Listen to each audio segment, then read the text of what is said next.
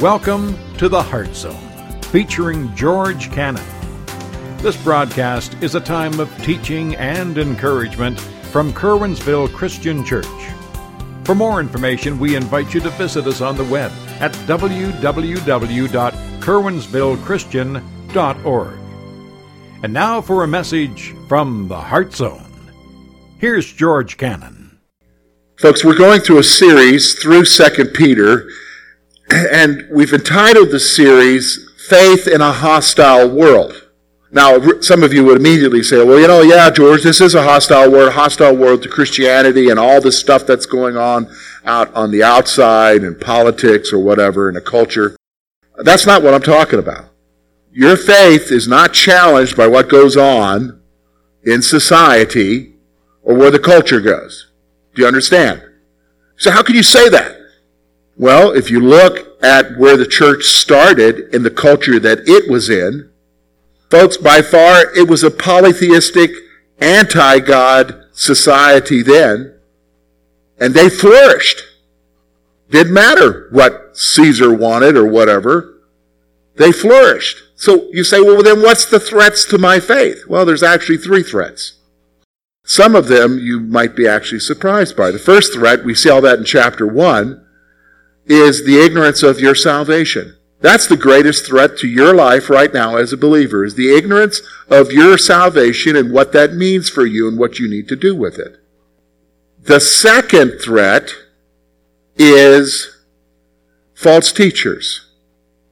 Because they come along and confuse you about salvation. They add to the message. And that's what we've been looking at here in chapter 2. The third threat, which we'll look at in a few weeks, has to do with a misunderstanding of your hope in Christ and His return. And we'll look at that later. But those are the three major threats to your faith. If the enemy can get to you through those three things, he incapacitates you. Doesn't matter what's going on outside the world. He destroys you from the inside. And so we've been going into chapter two now, looking at this threat of false teachers. Now remember, he mentioned false teachers last week. He talked about them being eloquent speakers. He also says very clearly in, in verse three, we're going to look at it here in verse three in a moment, he talks about that their judgment is sure. Now, he does something that I think is very interesting in the passage. After he says that their judgment is sure, he kind of goes off on a rabbit trail. You ever had a conversation with somebody and they go off on a rabbit trail? You might be talking about the Steelers. Oh, Ben's out, his elbow's hurt. And then as soon as you talk about his elbow, then they talk about their elbow and their arthritis and how they're handling the arthritis. And you're like, I thought we were talking about Ben. Now we're talking about you. Right? Have you done that? It's called a rabbit trail, right? Kind of fits in with what you're talking about, only all of Pennsylvania is in mourning because of your elbow, right? But Peter's doing the same thing here. He's doing the same thing because he wants to, first of all, do a couple of things here. He wants to talk about the surety of God's judgment, because you might be thinking, yeah, false teachers are going to get theirs, right? When's that going to happen? And he also wants to talk about you in the midst of this world. Something that you need to be reminded of. What I want us to see as we begin why this is relevant is the fact that, first of all, we have a struggle. We've kind of reflected on it a little bit today, sharing about we don't live in a nice world. We live in a world where difficult, tragic things happen, evil happens. So I want to make two points here so that we understand what Peter is getting ready to tell us here. First of all, we tend to be overwhelmed by the evil in our world. We tend to be overwhelmed by the evil in our world. And I'm not just talking about the news. Okay? The news in itself has enough evil to share with you. Stuff going on in the Middle East, stuff going on in China, stuff going on in, in South America, stuff going on across even the United States, some tragic thing happening there. I'm talking about the stuff that happens right here in your very own community. You and I are exposed to evil every day right here in our own community. What do you mean evil in our own community? You are exposed to people that you wonder when are they going to get theirs? Why do they always seem to get away with stuff? You know what I'm talking about? Maybe there are people at work, people that are your neighbors, and they're just getting away with stuff all the time, and you're like wondering, how do I function here with the tragedies that are happening perpetuated by people that just seem to get away with it? Do you know what I'm saying? It just doesn't have to be the stuff you see on the news. It's the stuff that's happening right around you, right? And you get overwhelmed with that, especially as a believer. You're like, Jesus, when are you coming back? When are you going to deal with this? How are you going to deal with this? So we tend to be overwhelmed by the evil in our world. Here's the second thing I want you to see. We find ourselves questioning where God is. Now, we don't want to admit that. You know, we're Christians. It's not the kind of thing you would walk into church and say, you know, I'm wondering where God is. Nobody says that when they walk in. But we do that. We see the evil or we go through evil or we go through pain and immediately the questions are there and the questions are natural. Scripture records for us that the questions are natural. Like for instance, you go to John chapter 11, and you have the story of Lazarus being raised up. Well, right before the story of Lazarus being raised up, when Jesus comes to Bethany, Martha meets him. First thing out of her mouth is, Jesus, if you'd been here, he would not be dead. She's asking a question. And you and I, we, we, we, we are inundated all the day long about tragic things that are happening in our lives, tragic things that are happening around us, and you can't help but ask what? Questions. God, are you there? You going to take care of this? Are you letting them get away with that, Lord? Why, why did that happen? Those, those are natural questions. Now, I want you to hear me. It's okay to question. I'm going to tell you right now, it's okay to question. That's all part of the process of your faith. Questions aren't bad, especially if you wrestle with God with them. Do you understand? He always brings you through it. And this is kind of like what we're seeing going on here with this issue. Because I said, remember, the second threat to your faith is false teachers. And folks, we're inundated with false teachers in this world today, aren't we? And I'm not just talking about Jehovah Witnesses and I'm not talking about Mormons. I'm talking about people who call themselves believers. And the reality is, how do you, how do you deal with that? Seems like they're just getting away with it. They're duping people. They're making people wrong in their thinking. They're leading people to hell. How do you deal with that? Well, that's why he gets off on this rabbit trail. So I want you to notice with me. Let's start first of all in verse 3. 2 Peter chapter 2. He's talking about false teachers, but then he gets to this rabbit trail. By covetousness, they will exploit you with deceptive words. Here it is. For a long time, their judgment has not been idle, and their destruction does not slumber.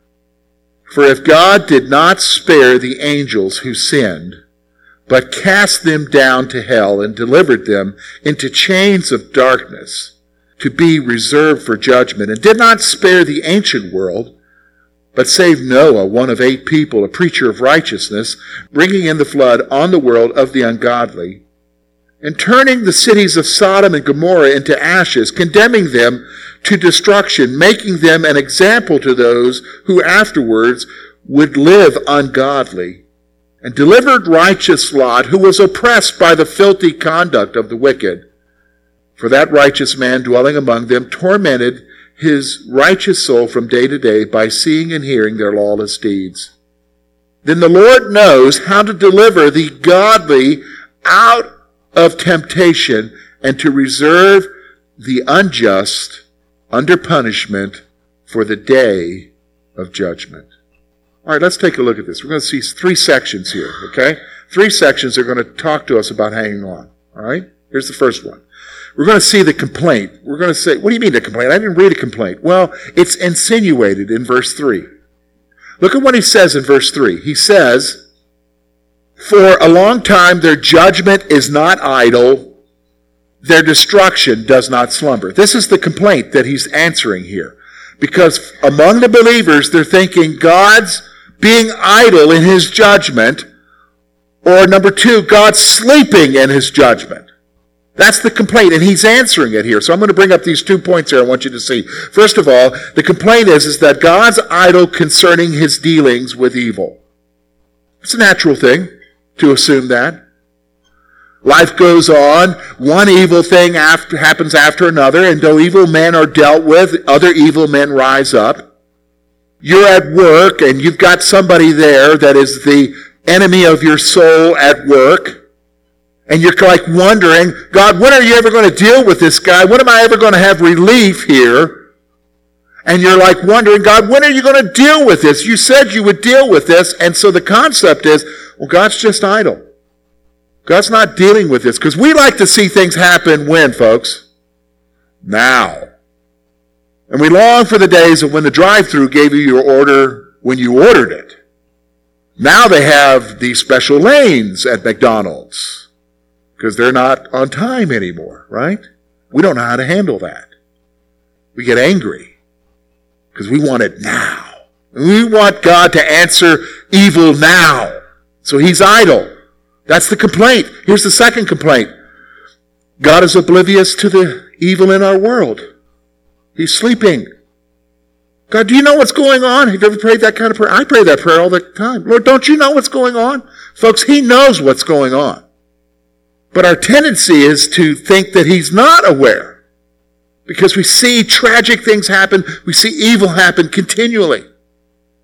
Well, here is how Peter answers it. That's the final two sections. First one we're going to see is this, is that judgment is certain. Judgment is certain. We see that in verses 48. Now here's what he does in verses 48. He wants you to understand the certainty of God's judgment in that God he shows how God has already executed judgment in history on three different occasions. The first one is with some unknown incident with a group of angels who did something in the beginning, probably when they fell with Satan, and this group of angels were immediately cast into hell as judgment. So God executed judgment. Now there's a lot of speculation as to what it is.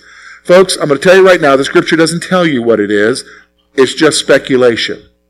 But the fact is, what you need to know is, is that God immediately judged a group of angels, evil angels, cast them into hell. Alright? Second one. We all know this one, the flood. That's the second group that he dealt with here. He dealt with those who died in the flood. We understand that? And the third one we understand as well Sodom and Gomorrah, who engaged in wickedness. Now, immediately in our mind, we, we think of the sin of homosexuality. Folks, that was not the sin of Sodom and Gomorrah. It's mentioned in Genesis. You say, what do you mean it's not the sin of Sodom and Gomorrah? If you go to the major prophets, and I think it's particular Ezekiel, it mentions that the sin that caused judgment on Sodom and Gomorrah are you ready for this? Materialism. Materialism. We say, I thought it was homosexuality. Homosexuality, if you follow the pattern that is listed in Romans chapter 1, verses 18 through the end of the chapter, is a result of the materialism. Where people do no longer need God, they're self-sufficient, they think they're smart, and then they degenerate off into their own lusts. And so he executes judgment there.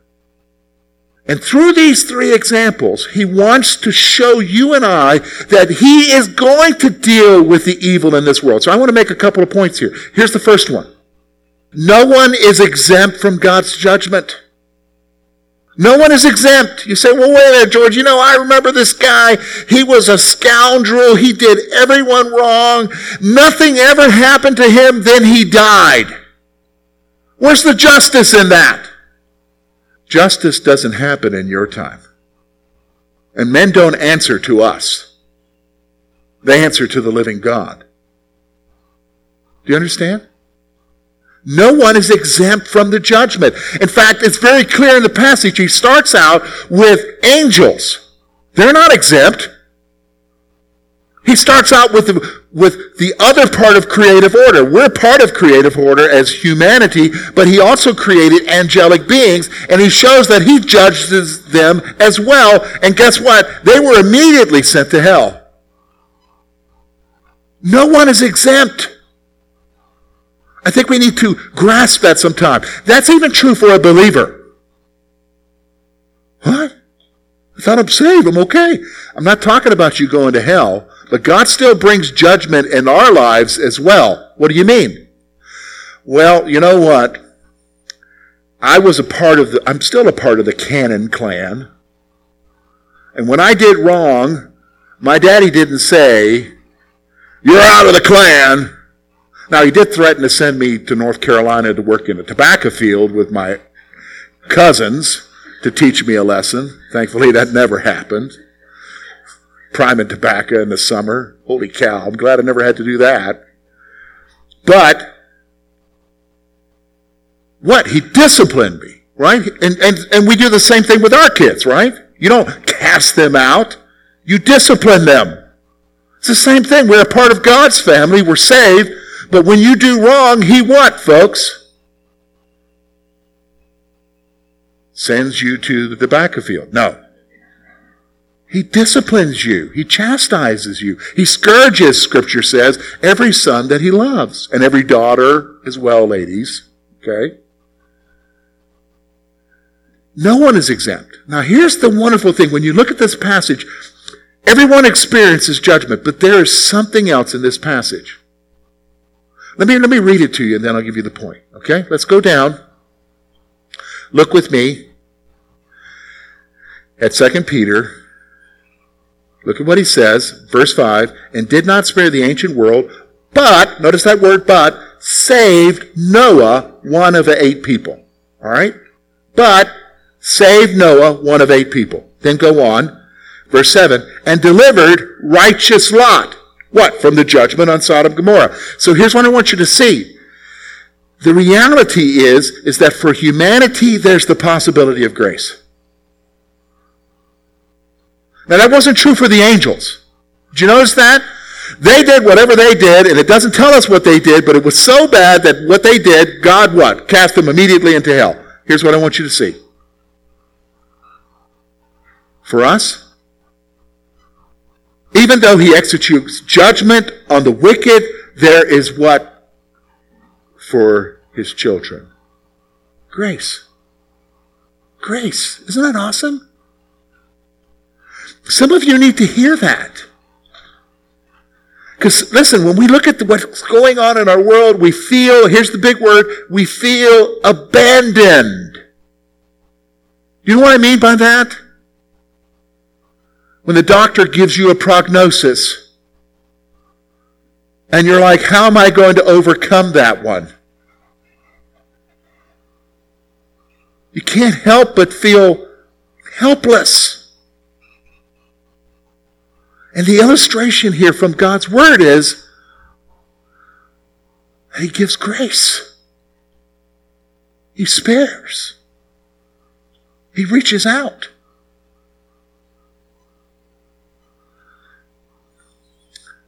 Then I want you to see what he says in verse 9, because this is where it comes out of this whole issue of grace the Lord's strength. Because this is what we forget. Okay?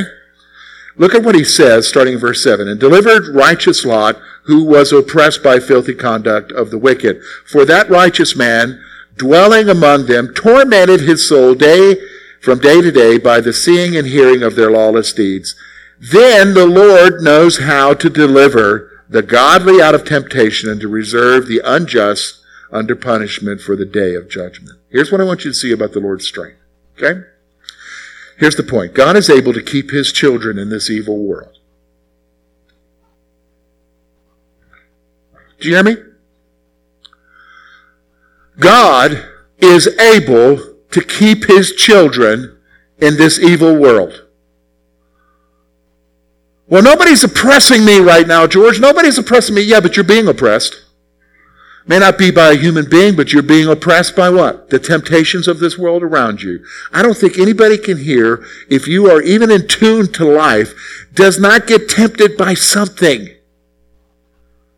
gets, does not get tempted to evil in some way. Why do you think that every checkout lane, even the self checkout lane, is just loaded down with all kinds of goodies that are bite sized for you to buy, right? What is that appealing to? Your desires. Now, some of you are saying, I can handle that. Then the rest of us would say, but we can't because it's not good for our health. But see, here's the reality. The reality is, is that you and I live in worlds where we, in a world where we are constantly, constantly being attacked by this evil world, wanting to lead us in wrong directions, and you feel abandoned. Think about the last time you struggled with your sin. How alone you felt. You feel alone, right? You even offer up prayers. God help me! How can I endure? Peter is coming along and telling you, you know what, God's judgment is certain. He's going to deal with the wicked. He's going to deal with what's going on wrong in this world. But in the meantime, you have to live here. This is where you have to be. But I'm not leaving you alone.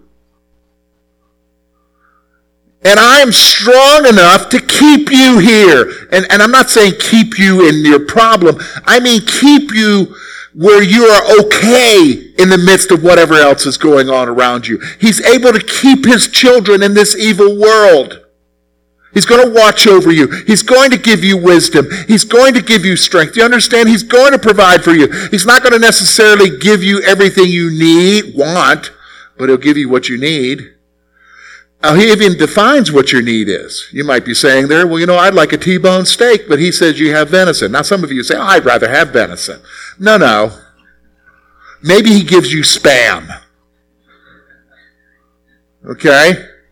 Well, I like spam, George. No, no. The point is, he gives you what you need to carry you through. Man, I'm going to tell you right now, I've just got to be honest with you. I got to be constantly reminded of that. I have to be constantly reminded that He's able to keep me.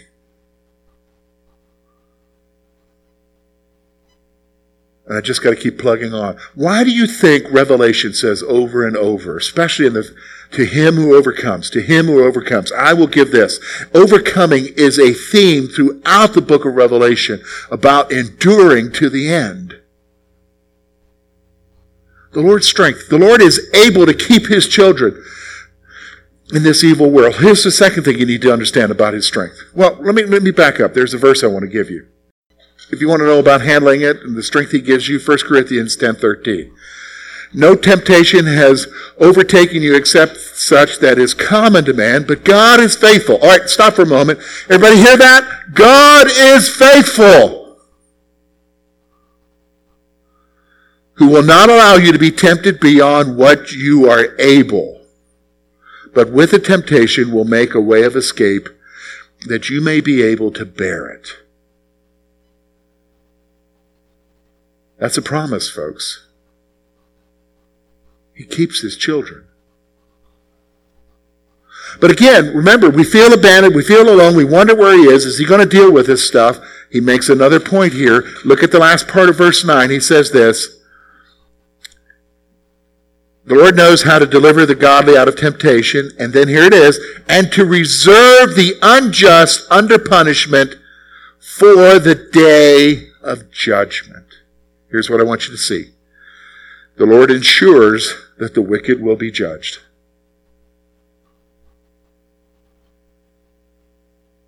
The Lord ensures that the wicked will be judged. May not happen in your time, may not happen when you want to see it happen, but folks, I'm going to tell you right now, everybody's got to answer. And there is a day of reckoning coming. And notice how he describes them. He notice how he describes. I, I thought this is interesting because you could just blow by this if you read this verse. Look at what it says there, verse 10. He says, and to reserve the unjust. Notice that next phrase, under judgment.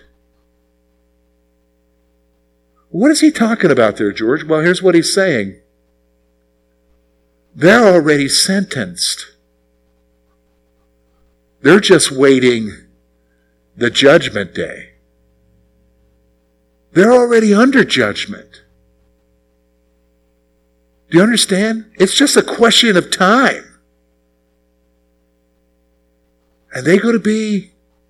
See, here's the thing when you die, you wake up, you wake up in one of two places, folks. You wake up, if you know the Lord, to be absent from the body is what? To be present with the Lord. But what does it also say?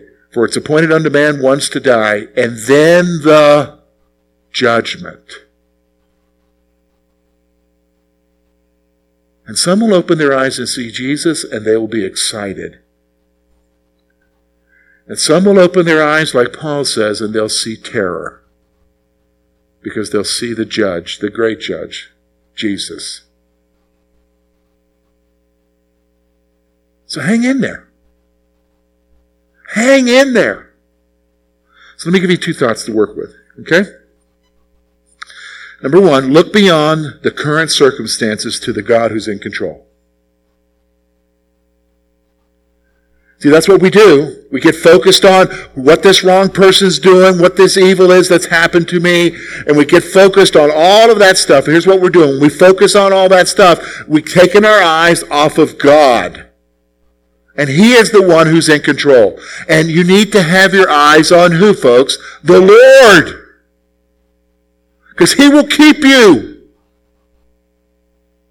Do you understand? that day in the future, whenever it may be, when I cross over to be with Him, I'm not going to be like high fiving myself, wow, I made it.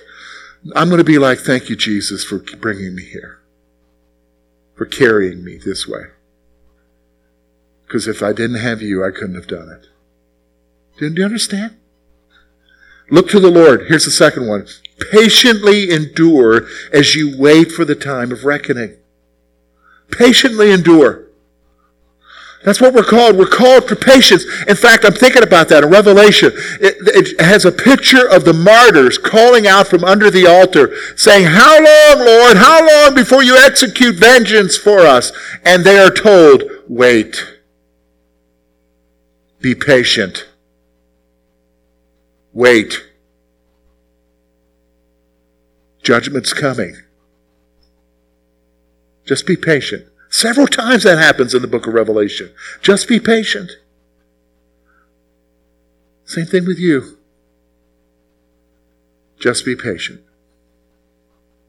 Thank you for being with us this morning. And we trust that today's message has been both challenging and an encouragement to your heart. At Curwensville Christian Church, a warm welcome is always extended to you. We're located at 700 State Street, Curwensville, Pennsylvania. For more information about our ministry, please visit us on the web at www.curwensvillechristian.org. Now, on behalf of George Cannon and the entire church family, we hope that you will look to the Heavenly Father in all that you face this coming week.